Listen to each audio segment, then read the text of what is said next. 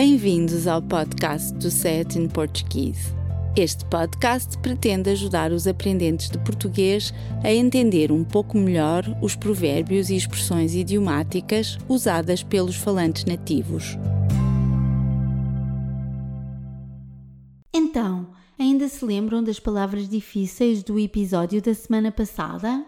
Bronzeado, tom de pele semelhante à cor do bronze provocado pela exposição direta ao sol. Branquear, tornar branco ou mais claro, sinônimo de aclarear. Formosura, o mesmo que elegância ou beleza. Trovão, ruído ou estrondo que acompanha um relâmpago durante uma trovoada. Padrinho, Segundo a tradição católica, os pais de um bebê escolhem duas pessoas, um padrinho e uma madrinha, para, na sua ausência ou impossibilidade, protegerem o seu filho.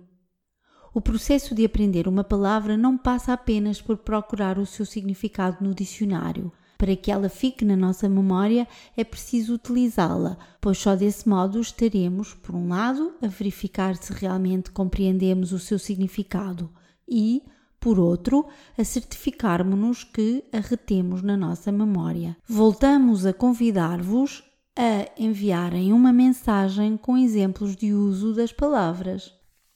O episódio de hoje é inspirado no seguinte diálogo que tivemos com uma das nossas ouvintes. Oh Cristina, nunca explicaste a frase dar o dito por não dito? Vais ter de morder a língua, pois o que estás a dizer é mentira.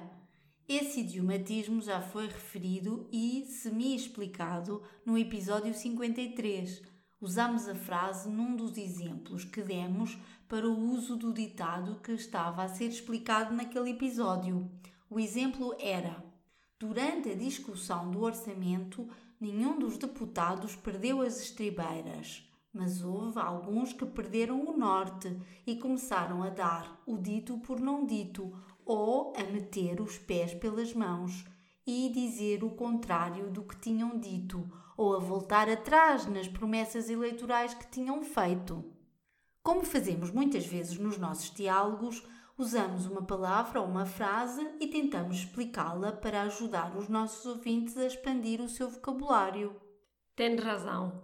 Acho que vou ter mesmo de morder a língua, dar o braço a torcer, voltar com uma palavra atrás. Estás mesmo empenhada em usar as expressões que conheces em português, não estás? Mas apenas acertaste em dois dos três idiomatismos que pretendeste usar na tua resposta. Mas voltemos à vaca fria. O significado da frase dar o dito por não dito é absolutamente literal. Alguém afirma alguma coisa que pode ou não ser verdade e passado algum tempo, diz o seu contrário, porque o que tinha dito é mentira ou simplesmente porque mudou de ideias e agora pensa algo diferente do que pensava na altura, como no seguinte exemplo. É frequente encontrar políticos que fazem muitas promessas para ser eleitos, também conhecidas como promessas eleitorais. Mas, depois das eleições, dão o dito por não dito, voltam com a palavra atrás e não fazem absolutamente nada do que prometeram fazer. No diálogo inicial também ouvimos a expressão morder a língua, dar o braço a torcer e ainda voltar com a palavra atrás. As duas primeiras são sinônimas e querem dizer que a pessoa deve retratar-se, ou melhor dizendo, admitir que errou e desdizer ou retirar o que disse ou reconhecer o erro que cometeu, como nos seguintes exemplos. Quem levantar falsos testemunhos contra o nosso presidente vai ser obrigado a morder a língua. Eu disse que a namorada dela era antipática, mas fui obrigada a morder a língua quando a conheci e descobri que afinal ela era um amor de pessoa. O namorado dela é um convencido, acha que sabe tudo e nunca dá o braço a torcer em nada. Por fim, o condutor do outro carro deu o braço a torcer e admitiu que tinha provocado o acidente porque estava a falar ao telemóvel enquanto o conduzia. Dar o dito por não dito quer dizer que em momentos diferentes afirmamos coisas diferentes e em muitos casos podemos dizer o contrário do que dissemos ou quebrar ou faltar a uma promessa que fizemos.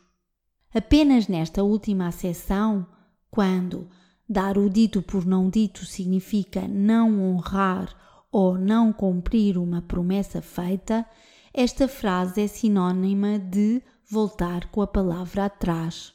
Esta expressão quer dizer que alguém renunciou a uma promessa e, consequentemente, quer dizer o mesmo ou é sinônima de ser um vira-casacas.